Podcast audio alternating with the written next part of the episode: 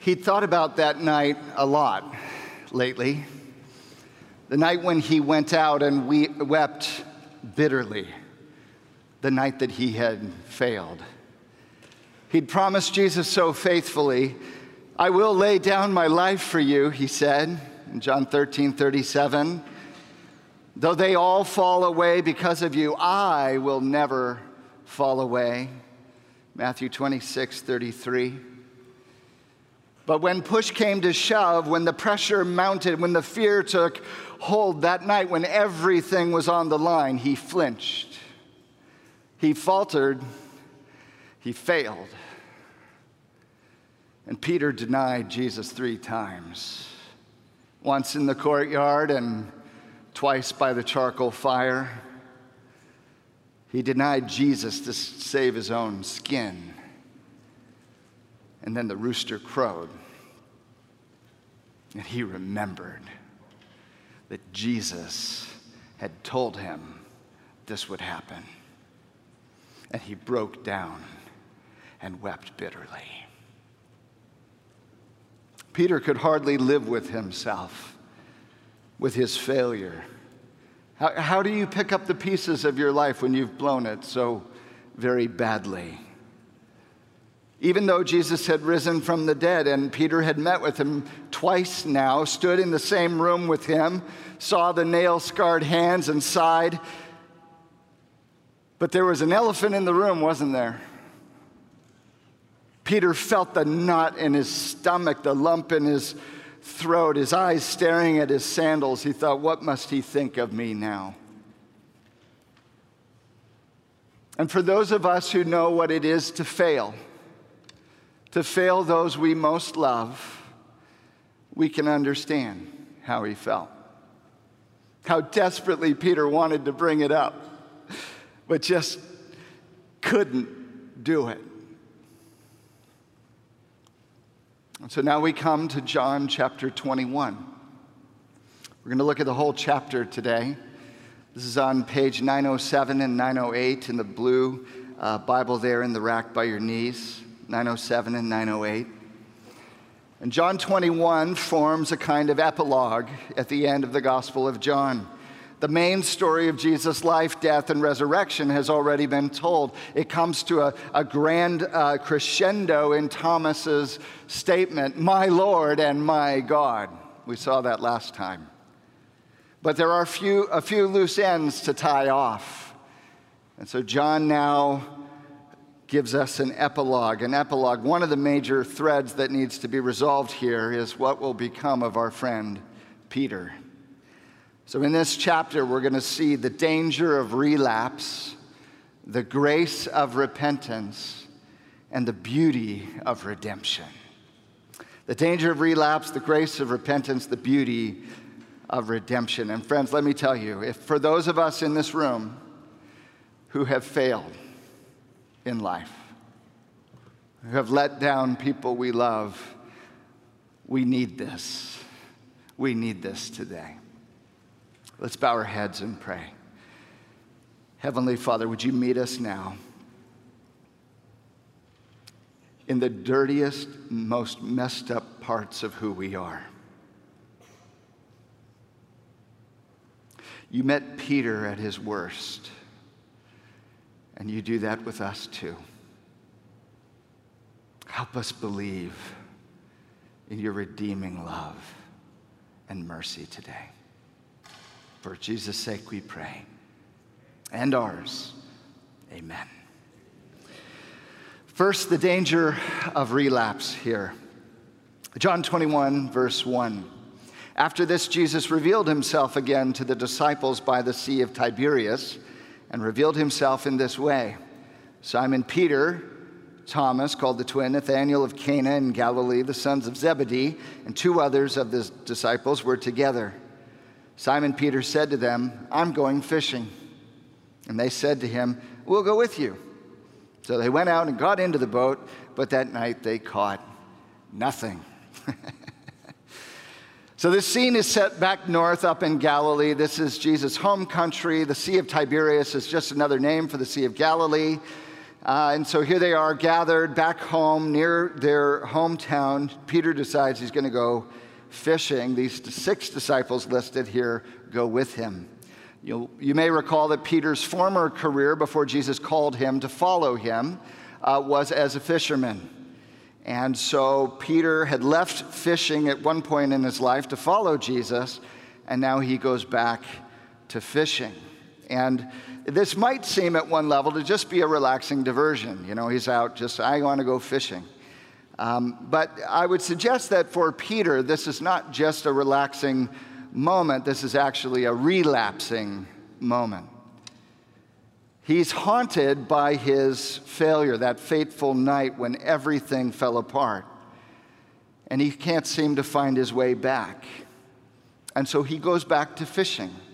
He goes back to what he knows. He goes back to something he will not fail at. And the irony, of course, is he can't even catch fish. All night, nothing. But there's light on the horizon.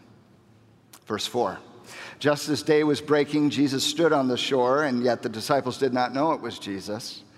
Jesus said to them, Children, do you have any fish? they answered him, No.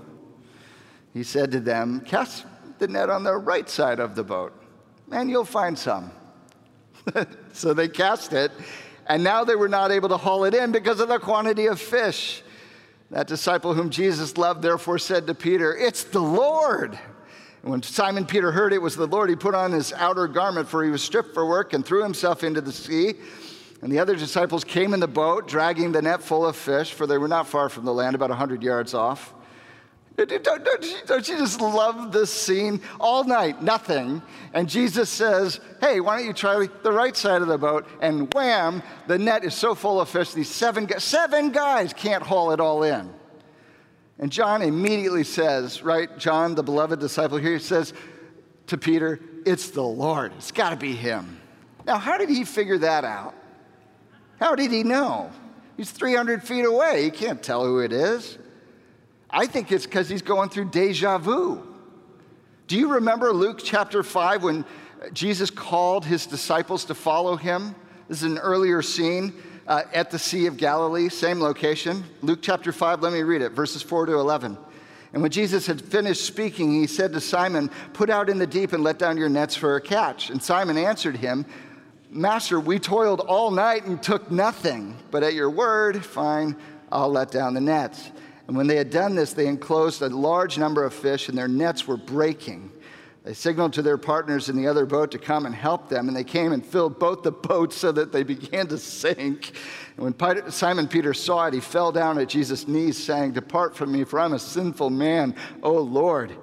For he and all who were with him were also astonished at the catch of fish that they had all taken. And so were James and John, here's our author, sons of Zebedee, who were partners with Simon. And Jesus said to Simon, Do not be afraid. From now on, you will be catching men. And when they had brought their boats to land, they left everything and followed him. So, you see what Jesus is doing here?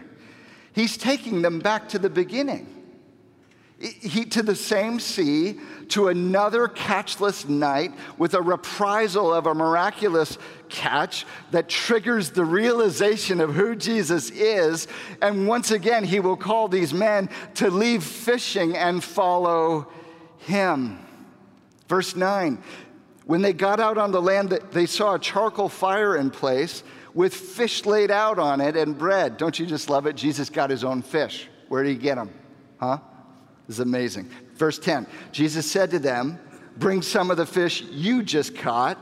So Simon Peter went aboard and hauled the net ashore full of large fish, 153 of them. And although there were so many, not, the net was not torn. Jesus said to them, Come and have breakfast. Now, none of the disciples dared to ask him, Who are you? For they knew it was the Lord. Jesus came and took the bread and gave it to them, and so with the fish.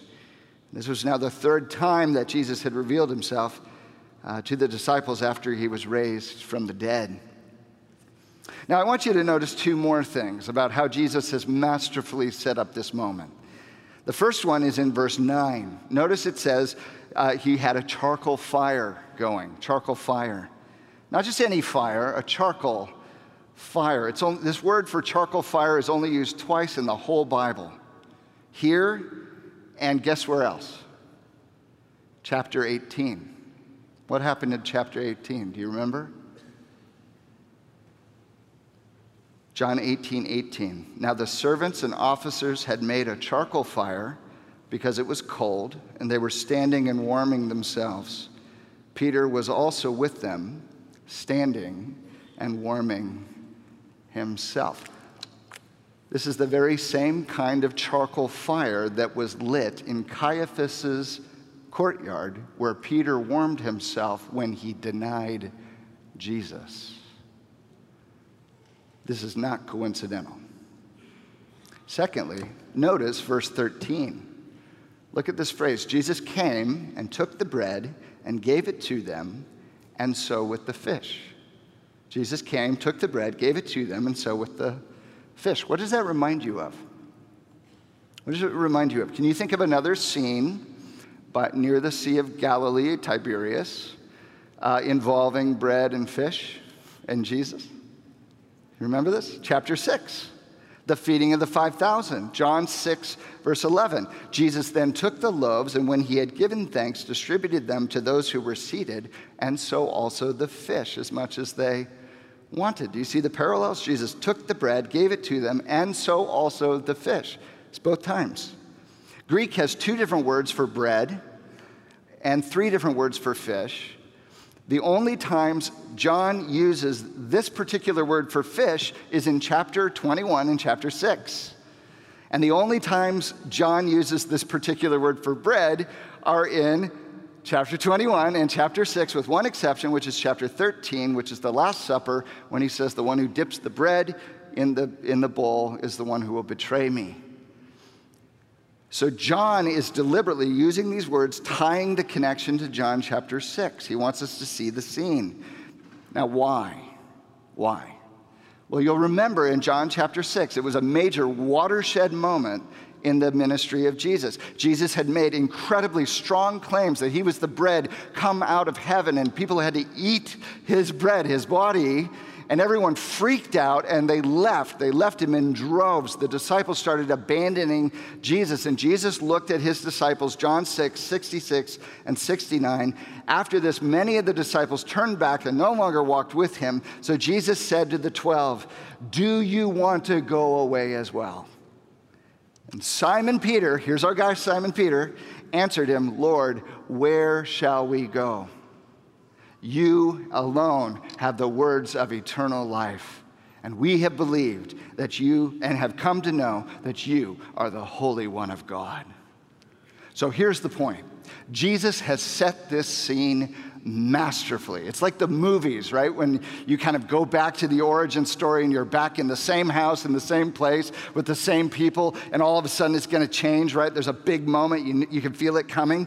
Jesus is doing this. He brings Peter back to the beginning back to the place where he called him from fishing to follow him. He's built a charcoal fire to bring Peter back to the very night and smells of the moment when he betrayed Jesus and went off the tracks. He's once again bringing out bread and fish, reminding Peter of the watershed choice that he had to make whether to walk away or whether to double down and be faithful to Jesus as his only hope. And don't you see, this is all for Peter. It's all for Peter.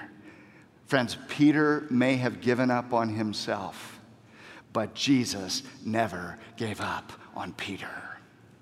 Amen?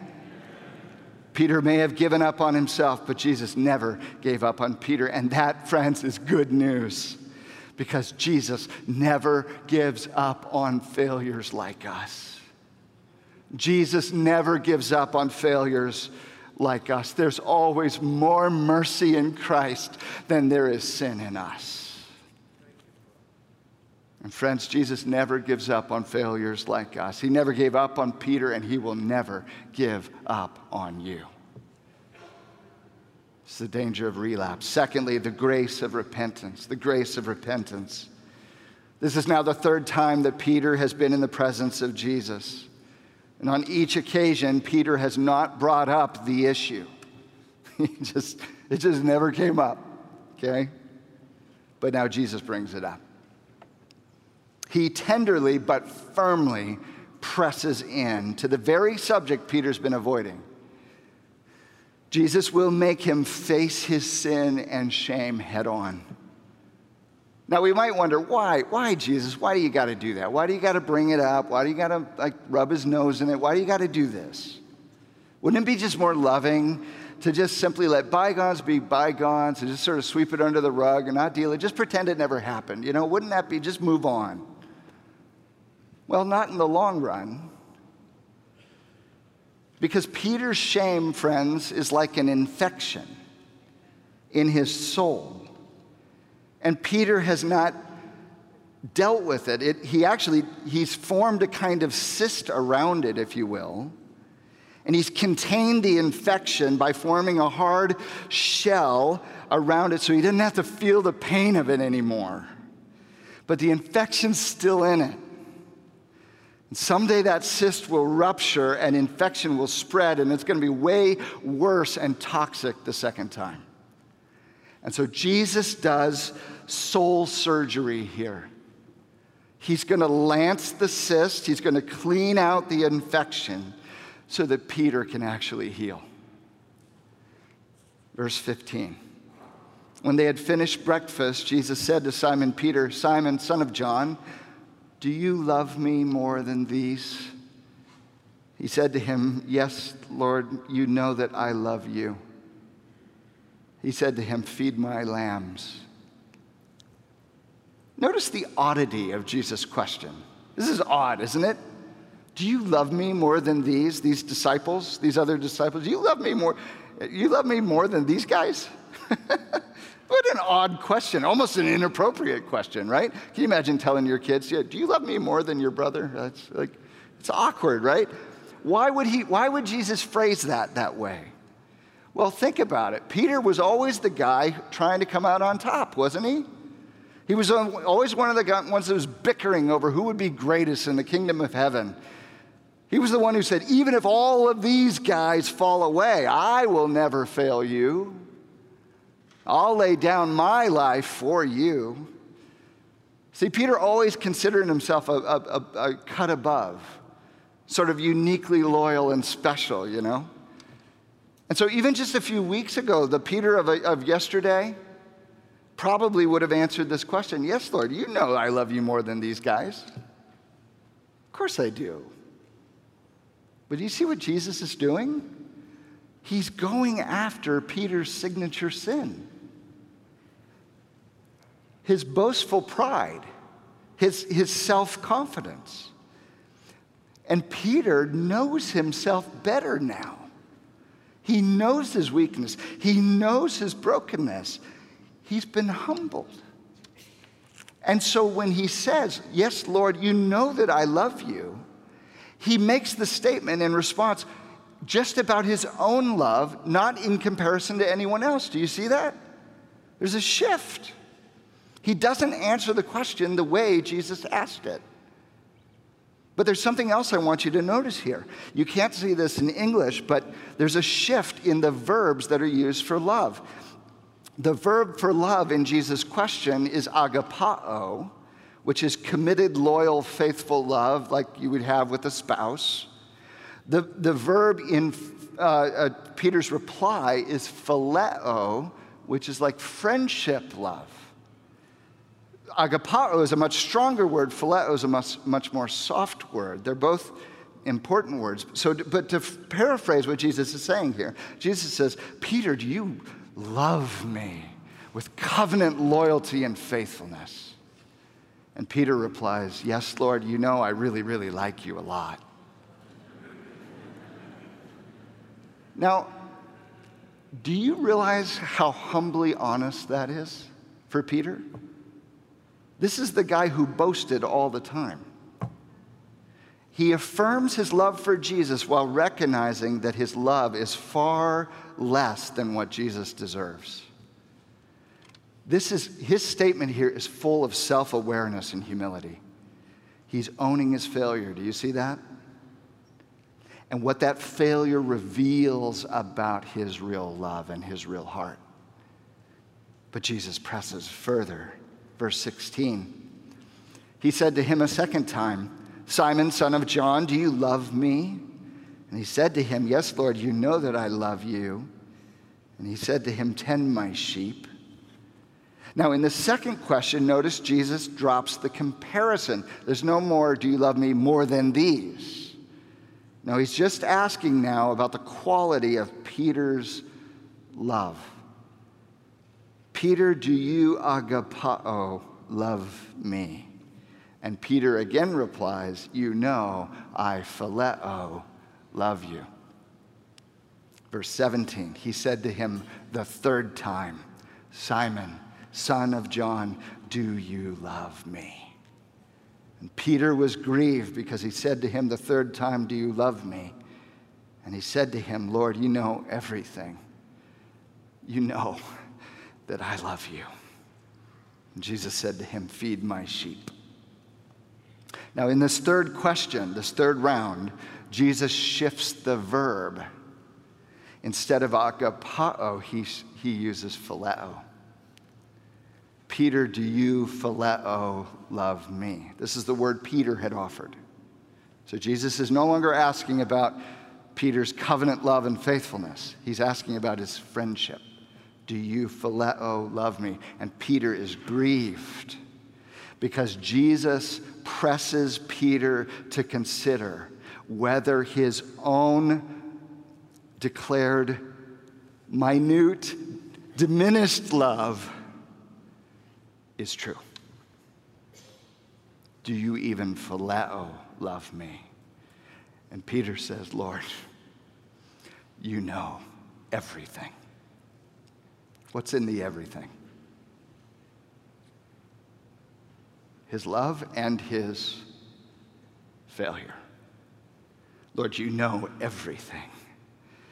And you know that I, phileo, love you. Do you see what Jesus has done here? He has disclosed the root of Peter's failure. Peter always found his identity in coming out on top. He always felt like he had to be better than his peers. He was self confident and self reliant, but not anymore. Jesus presses Peter to admit to his own weakness. He helps him here own his brokenness. He makes him come to terms with the inadequacy of his own love for Jesus. Do you see this? Peter had denied Jesus three times. And now, three times, Peter presses in, asking, pen- or Jesus presses in, asking Peter these penetrating questions, pressing deeper, exposing the deadliness of his self confidence, helping him confess out loud and name how very inadequate he is. And as Peter admits to the inadequacy of his own love for Christ, don't you see? He is set free from his egotistical self reliance. Do you see that? Because repentance, friends, is the tough grace that sets us free. Repentance is the tough grace that sets us free. It is a tough grace here that presses our hearts into repentance, isn't it? We, we, don't, we instinctively resist repentance. We hate it. We don't want to confess. We don't want to say we're sorry. It costs us so much. But, friends, repentance is the only way to be free. Repentance is the only way to heal. And can't you see the healing here at the end of Peter's statement? Lord, you know everything. You know that I love you. It's as if he's saying, Look, I know my love is inadequate, but however small it may be, however tainted it is with failure, it's there and it's real. And you know that. You know my heart. You know what I'm saying is true.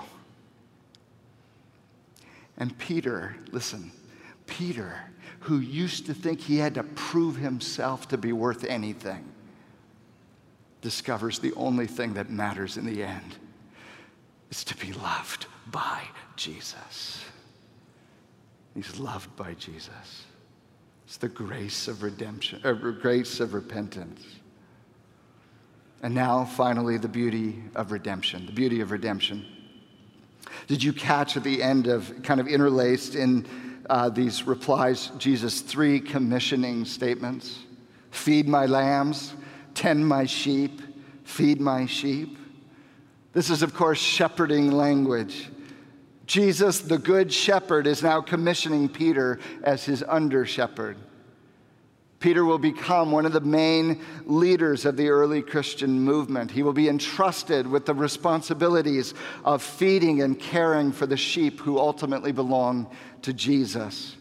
Peter is to lead, he is to guide, he is to protect, he is to provide, he is to sacrifice, he is to serve. And as the good shepherd laid down his life for the sheep, Peter's assignment will be costly. Verse 18 Truly, truly, I say to you, when you were young, you used to dress yourself and walk wherever you wanted. But when you are old, you will stretch out your hands, and another will dress you and carry you where you do not want to go.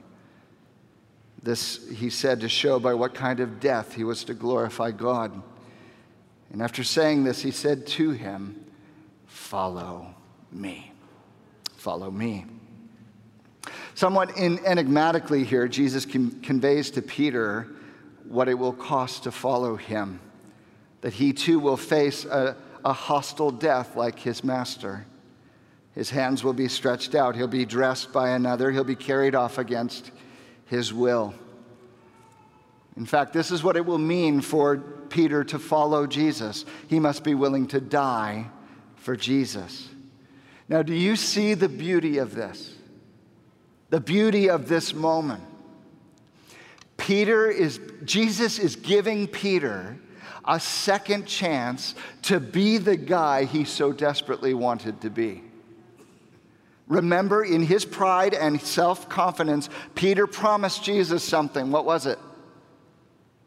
Peter promised Jesus, I will lay down my life for you. Peter wanted to be that guy. He wanted, in love and loyalty to Jesus, to lay down his life, but when it came to the moment, he failed. And now Jesus gives him another chance. And this time, he will not fail. This time, he will follow through, not because of his ego, not because of his self confidence, but because of the transforming power of the love of Jesus Christ. And that power of Christ prevailed. History tells us that Peter died in AD 64, crucified in Rome by the Emperor Nero. Tradition tells us that Peter chose to be crucified upside down because he didn't feel like he deserved to die in the same manner as his Lord and Master Jesus Christ. And so you see, Jesus says, Follow me. Follow me, Peter. Follow me as a shepherd of the sheep. Follow me to the cross and sacrifice. Follow me to glory and the kingdom beyond. And Peter's squirming a little under the gaze of Jesus' hyper focused attention and decides he wants to divert things a little bit. Look at verse 20. Peter turned and saw the disciple whom Jesus loved following them, the one who had leaned back against him during supper and had said, Lord, who is going to betray you? When Peter saw him, he said to Jesus, Lord, what about this man? Jesus said to him, If it's my will that he remain until I come, what is that to you? You follow me. And so the saying spread abroad that among the brothers that this disciple was not to die. Yet Jesus did not say to him he was not to die, but if, if it is my will that he remain until I come, what is that to you? This is the disciple who's bearing witness about these things and who has written these things. We know that his testimony is true. Now, there are also many other things that Jesus did. Were every one of them to be written, I suppose the whole world itself could not contain the books that would be written. And the book comes to the end. It's kind of funny here Uh, you can tell that John is correcting rumors that have spread abroad here in these verses. Apparently, a legend had cropped up that John would never die, at least until Jesus returned. And John goes out of his way to disavow that and put those rumors to rest. But the material point and focus of the passage is still on Peter. It is his task to follow Jesus, to be faithful to his calling without reference to anyone else's assignment. Each of the disciples will have their own unique stories, their own unique story arc. Their lives will take on individual shape, and they're not to sit around wishing they had somebody else's life, someone else's calling, someone else's path. What good would that do? No, they were to faithfully follow Jesus on the path that they were given. And for Peter, that path was one of shepherding and ultimately suffering. Peter would become one of the great leaders in the early church, and he will stand up and preach on the day of Pentecost to 3,000 people, and they will respond. 3,000 people will respond to his message. God will use Peter in great ways, but it starts here in brokenness. Because, friends, brokenness is a prerequisite for usefulness. Brokenness is a prerequisite for usefulness. It's ironic, isn't it? That when Peter felt strongest, he was actually least useful. And when Peter felt weakest, God was ready to use him greatly. It's ironic, isn't it? Until he was broken, he was not ready to lead. Until he was wounded, he was not ready to heal until he knew he was inadequate, he was not qualified to serve. As Paul will say many years later in 2 Corinthians 12, when I am weak, then I am strong, for his power is made perfect in my weakness. Or as Alan Redpath, uh, who is uh, our senior pastor here, from 1953 to 62 said, When God wants to do an impossible task, he takes an impossible man and crushes him. Congratulate you want to be used by God? Congratulations. It's actually worth it. All you lose is your pride, and that wasn't really helping you anyway. A.W. Tozer said, It is doubtful whether God can bless a man greatly until he has hurt him deeply. Friends, our greatest ministry is often rooted in our deepest wounds. God takes our misery and turns it into our ministry. He's the great Redeemer, you see. Friends, the story of the Bible is that Jesus takes each one of us exactly as we are, undeserving, inadequate, broken, and sinful. And in his mercy and grace and forgiveness and love, redeems us and transforms us and empowers us to be useful for His eternal glory and our everlasting joy. So, in the grace of God, we need not hide from our brokenness, you see. For in His wisdom, it becomes a prerequisite for usefulness. This is the beauty of redemption. And the takeaway for us is simple. In the love of Jesus, there is an abundant hope for our stories. In, in the love of Jesus, there is abundant hope for our stories. Friends, listen to me. Some of you checked out. Look up here.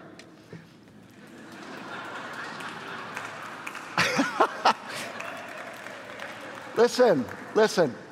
No matter what you've done, no matter who you've become, no matter what's been done to you.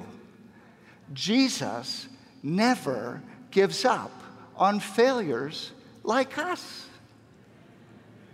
There is more mercy in Christ. Friends, there's more mercy in Christ than sin in us. And maybe you're sitting there and you're like, I, I, I want to believe that, but I'm scared to come clean. I'm, I'm scared to say it out loud. What must he think of me? Friends, repentance is the tough grace that sets us free. If we confess our sins, he is faithful and just and will forgive us our sins and cleanse us from all, all unrighteousness.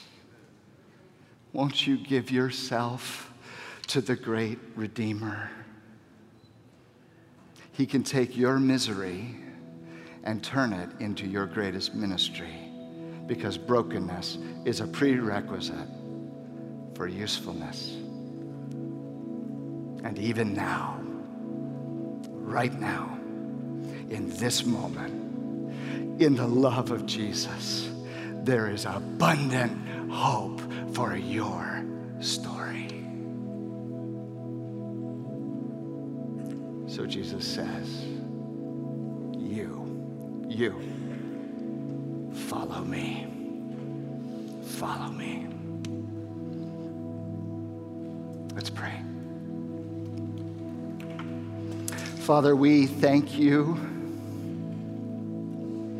that what you did for Peter is what you do for us. That when we give up on ourselves and we think, surely we've burned the bridge, surely we've gone too far this time, surely there's no possible way back home. You're waiting, arms open running toward us, pursuing us. We can always come home because your mercy is more, your love is greater, your forgiveness is deeper, your loving kindness is richer. You are enough. Your mercy runs after us. Help us to trust that it's true, to open up, to get real, to come home, to surrender, and to allow you to change the trajectory of our stories. Help us, we pray, in Jesus' name. Amen.